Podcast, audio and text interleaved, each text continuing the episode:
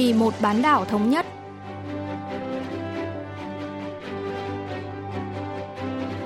Diệu Anh xin kính chào quý vị và các bạn. Mời quý vị và các bạn cùng theo dõi chuyên mục Vì một bán đảo thống nhất của Đài Phát thanh Quốc tế Hàn Quốc KBS World Radio. Trong phần 1, diễn biến quan hệ liên triều, chúng ta sẽ nghe phân tích về triển vọng quan hệ Nhật Triều dưới thời tân Thủ tướng Nhật Bản Suga Yoshihide. Ở phần tiếp theo, cận cảnh Bắc Triều Tiên, mời các bạn cùng tìm hiểu về ngành công nghiệp khí hóa than ở miền Bắc.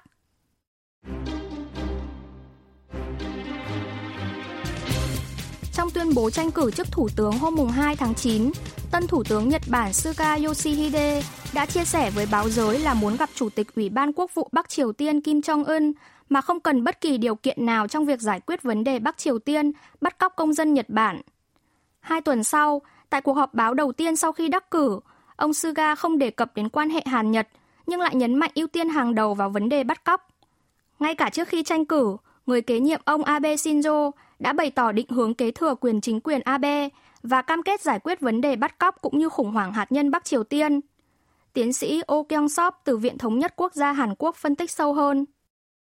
예, 지금 그 스가 총재가 납북 피해자 단체 관계자들을 ngay trước cuộc bầu cử Chủ tịch Đảng Dân Chủ Tự do Nhật Bản, ông Suga được cho là đã gặp các quan chức của các tổ chức liên quan đến nạn nhân bắt cóc.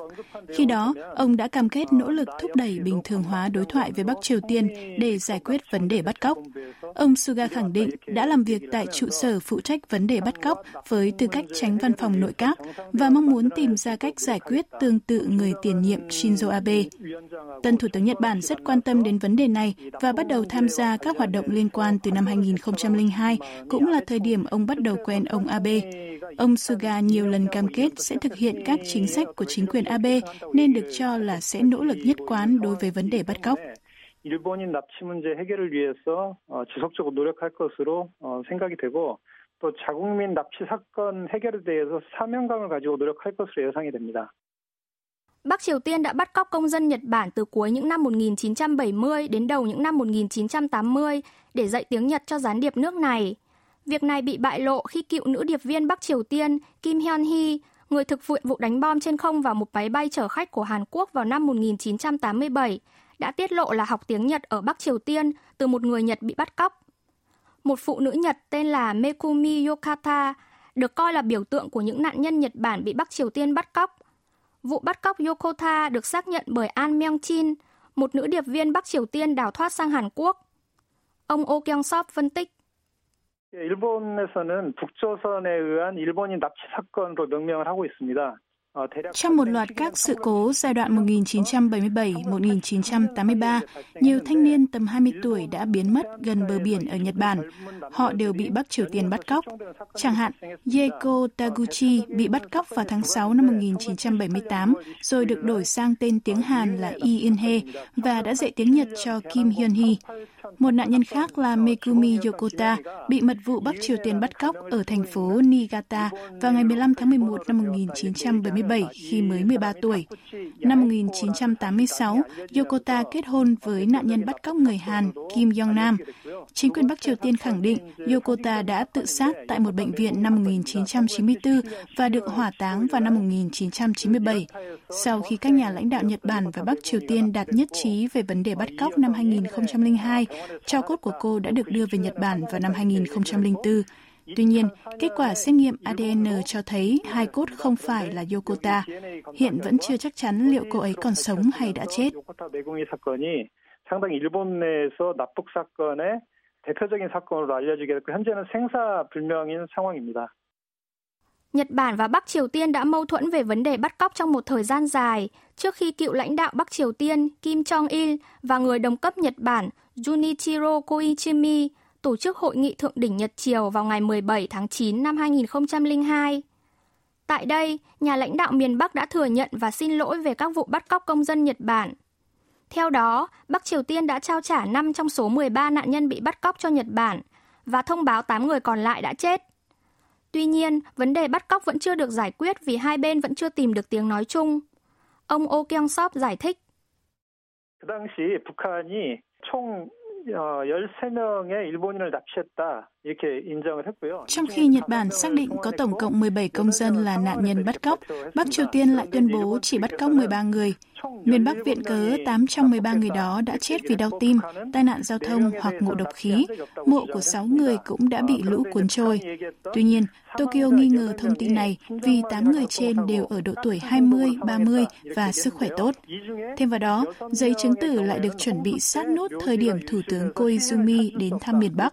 Tại hội nghị thượng đỉnh Nhật Triều lần thứ hai năm 2004, Bình Nhưỡng thừa nhận đã ngụy tạo tất cả 8 giấy chứng tử và cam kết sẽ kiểm tra lại tình trạng sống còn của các nạn nhân. Tuy nhiên, các cuộc đàm phán giữa hai bên đã bị đình chỉ sau đó.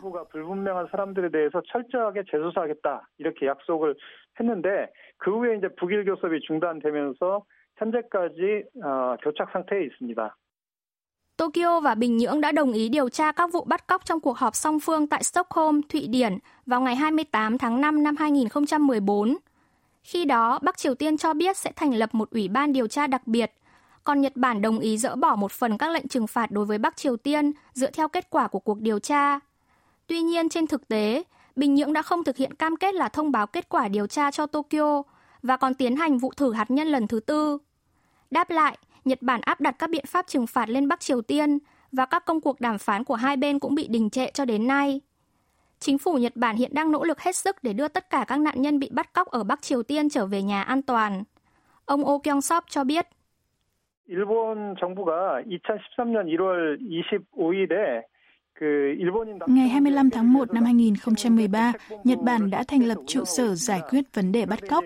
Thủ tướng khi đó là ông Abe Shinzo giữ vai trò giám đốc, còn ba bộ trưởng, trong đó có tránh văn phòng nội các Suga Yoshihide, giữ chức phó giám đốc. Chính phủ cũng như các đảng cầm quyền và đối lập đã liên tục tổ chức các cuộc họp để thảo luận vấn đề này. Nhật Bản cũng đã ban hành luật liên quan đến các biện pháp đối phó với hành vi bắt cóc và vi phạm nhân quyền của Bắc Triều Tiên, Đông đảo người dân Nhật đều đồng tình ủng hộ các nỗ lực trên, cũng là mối quan tâm lớn nhất của chính giới Nhật Bản. Nếu giải quyết thành công thì có thể coi đây là thành tiệu chính trị lớn nhất của một thủ tướng Nhật Bản. Đó là lý do tại sao chính phủ Tokyo đã hết sức nỗ lực về vấn đề này. 일본 정부가 납치자 문제 해결을 위해서 지속적으로 가장 큰 노력을 해왔다 이렇게 볼 수 있겠고요. Dư luận đang quan tâm liệu có thay đổi tích cực nào cho quan hệ Nhật Triều vốn đang căng thẳng dưới thời Thủ tướng Suga hay không. Hầu hết các nhà phân tích đều nhận định miền Bắc sẽ khá thờ ơ với những nỗ lực của Nhật Bản, bởi ông Suga đã cam kết kế thừa các chính sách của ông Abe. Đó là duy trì hợp tác chặt chẽ với Mỹ và áp đặt các biện pháp trừng phạt nghiêm khắc đối với miền Bắc. Nội các của ông Suga được cho là sẽ hoàn tất chính sách hợp pháp hóa việc tấn công phủ đầu vào các cứ điểm tên lửa của Bắc Triều Tiên trong năm nay. Nếu điều đó xảy ra, quan hệ Nhật Triều sẽ chỉ tồi tệ thêm.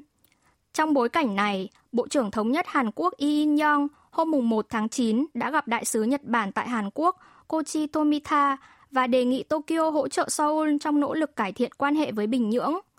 Ông Y nhấn mạnh, tiến triển trong quan hệ liên triều sẽ có ý nghĩa rất quan trọng không chỉ đối với hai miền mà còn đối với hòa bình và ổn định trong toàn bộ khu vực Đông Bắc Á. Ông Y cũng bày tỏ hy vọng quan hệ Nhật Triều sẽ cải thiện và Seoul sẽ tích cực hợp tác trong tiến trình này. Ông Oh Kyung-sop phân tích. 스가 정부가 한일 관계는 거의 어, 어, Chính quyền Thủ tướng Suga đang thể hiện cam kết hàn gắn quan hệ với Bắc Triều Tiên, nhưng lại có vẻ không mấy mặn mà cải thiện quan hệ với Hàn Quốc. Có thể vì Tokyo tin rằng vấn đề bắt cóc có liên quan đến lợi ích quốc gia, còn không có lý gì phải nhanh chóng cải thiện quan hệ với Hàn Quốc.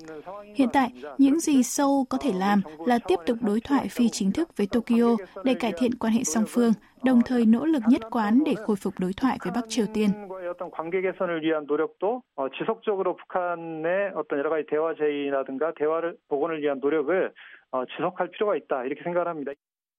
Trong cuộc gặp với Bộ trưởng Thống nhất Hàn Quốc, Đại sứ Nhật Bản tại Hàn Quốc Kochi Tomita khẳng định Tokyo vẫn nhất quán trong chính sách đối với Bắc Triều Tiên, với hy vọng giải quyết được vấn đề bắt cóc trước khi bình thường hóa quan hệ song phương.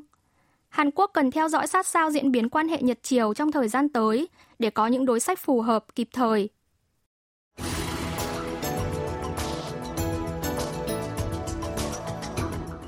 Tân Thủ tướng Bắc Triều Tiên Kim Tok-hun và Phó Chủ tịch Ủy ban Trung ương Đảng Lao động Park Bong-chu hôm 25 tháng 8 đã tới thị sát công trường xây dựng của dự án phát triển công nghệ khí hóa từ than.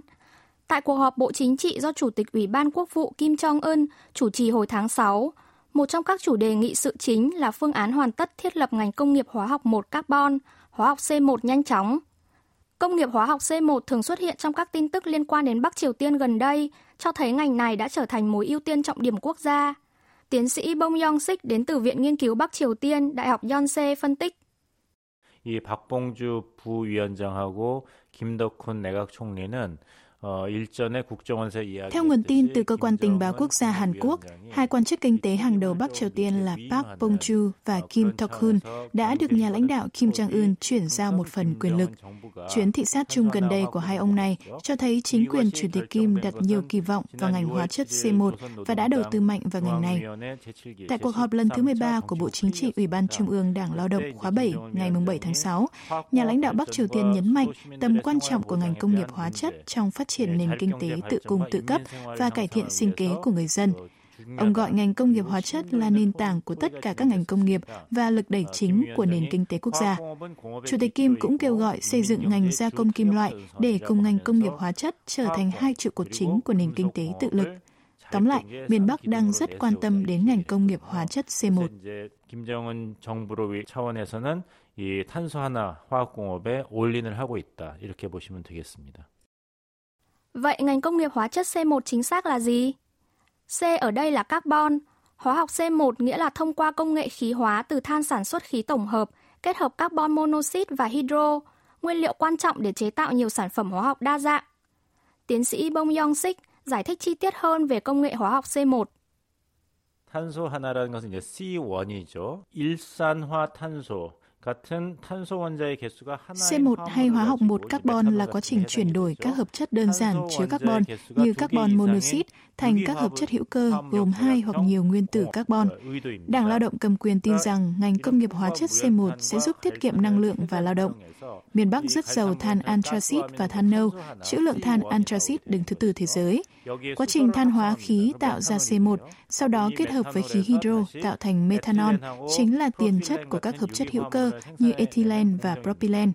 Chúng được sử dụng làm nguyên liệu sản xuất xăng, sợi tổng hợp, nhựa tổng hợp, cao su tổng hợp, thuốc trừ sâu nông nghiệp, sơn, thuốc và phân bón hóa học.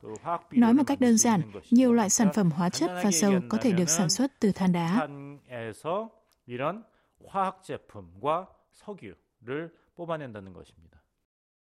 Bắc Triều Tiên đang dồn lực vào ngành công nghiệp hóa chất C1 nhằm khắc phục khó khăn đảm bảo nguồn cung dầu trong bối cảnh cộng đồng quốc tế áp đặt các lệnh trừng phạt. Ông Bong Yong-sik phân tích. 유엔 안보리 결의안 23975였죠. Theo nghị quyết số 2397 do Hội đồng Bảo an Liên Hợp Quốc thông qua năm 2017, lượng dầu tinh luyện hàng năm xuất khẩu sang Bắc Triều Tiên không được vượt quá 500.000 thùng. Các báo cáo cho biết, sau lệnh trừng phạt của Liên Hợp Quốc, lượng dầu tinh luyện Bắc Triều Tiên có thể nhập khẩu từ Trung Quốc hoặc các nước khác đã giảm 1 phần 3. 500.000 thùng dầu chỉ là một lượng rất nhỏ, nhưng Bắc Triều Tiên đang thiếu năng lượng trầm trọng. Ngay tại thủ đô Bình Nhưỡng, chính phủ chỉ cung cấp điện 3 giờ mỗi ngày, cắt 1 giờ so với trước đây. Các nhà máy sản xuất phân bón hóa học cũng không được vận hành hiệu quả do thiếu điện. Do ảnh hưởng từ các lệnh trừng phạt khắc nghiệt của quốc tế và những khó khăn kinh tế, miền Bắc phải tìm cách phát triển ngành công nghiệp hóa chất C1 để đa dạng hóa nguồn năng lượng.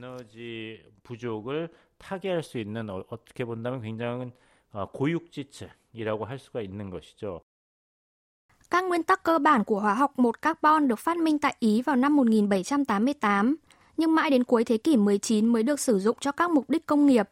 Tuy nhiên, ngành này không có nhiều bước tiến và phải nhường chỗ cho ngành hóa dầu lúc bấy giờ. Cuộc khủng hoảng dầu mỏ những năm 1970 đã đưa hóa chất C1 thành tâm điểm chú ý, nhưng ngành công nghiệp này cũng lại điều hưu trong suốt thời kỳ giá dầu thấp. Tuy nhiên gần đây, hóa chất C1 lại một lần nữa nổi lên như một giải pháp cho vấn đề nóng lên toàn cầu. Mặc dù vậy, ngành này vẫn tồn tại một số hạn chế do hệ thống chi phí cao so với hóa dầu. Tuy nhiên, Bắc Triều Tiên khá thuận lợi khi khai thác công nghiệp hóa chất C1 vì đã và đang phát triển ngành công nghiệp hóa chất dựa vào than đá hơn là dầu mỏ. Ông Bong Yong-sik lý giải. 유엔 안보리 제재 때문에 이제 석탄 수출이 막혀 있거든요. 그렇다면 이제 국내에서 그것을 Bắc Triều Tiên bị chặn xuất khẩu than do các lệnh trừng phạt của Liên Hợp Quốc nên cần tăng cường tiêu thụ than nội địa.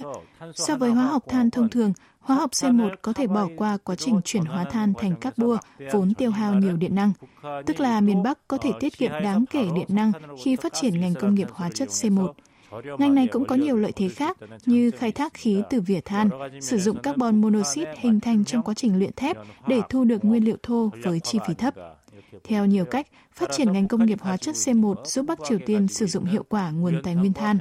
Có vẻ miền Bắc tập trung vào ngành này để đảm bảo nguồn dầu tinh luyện và sản phẩm hóa chất bằng cách tận dụng tối đa nguồn than dồi dào.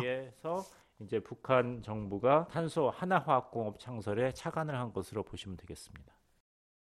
Báo Lao động, cơ quan ngôn luận của Đảng Lao động Bắc Triều Tiên, hôm 1 tháng 8 đưa tin nước này đã hoàn thành cơ sở vật chất sản xuất nguyên liệu cho một nhà máy khí hóa than vào giữa tháng 7 và đang thực hiện một số công đoạn nội thất khác.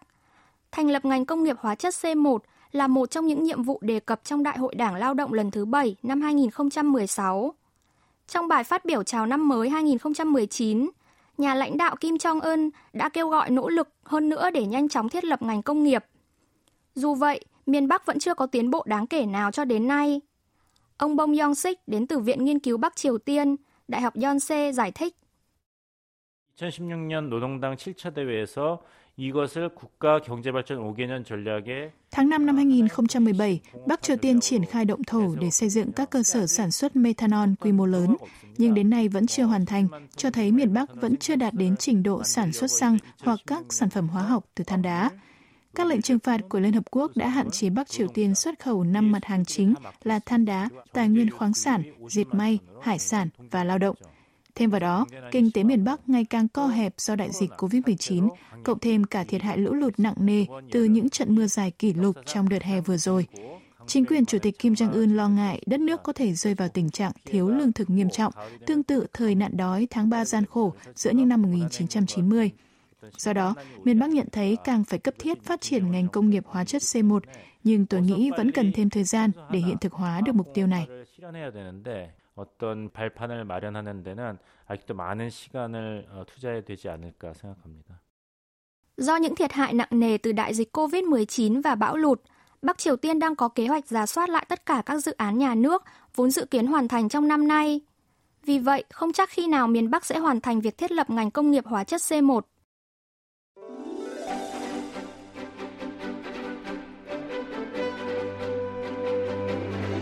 Quý vị và các bạn vừa lắng nghe chuyên mục Vì một bán đảo thống nhất của Đài Phát thanh Quốc tế Hàn Quốc KBS World Radio.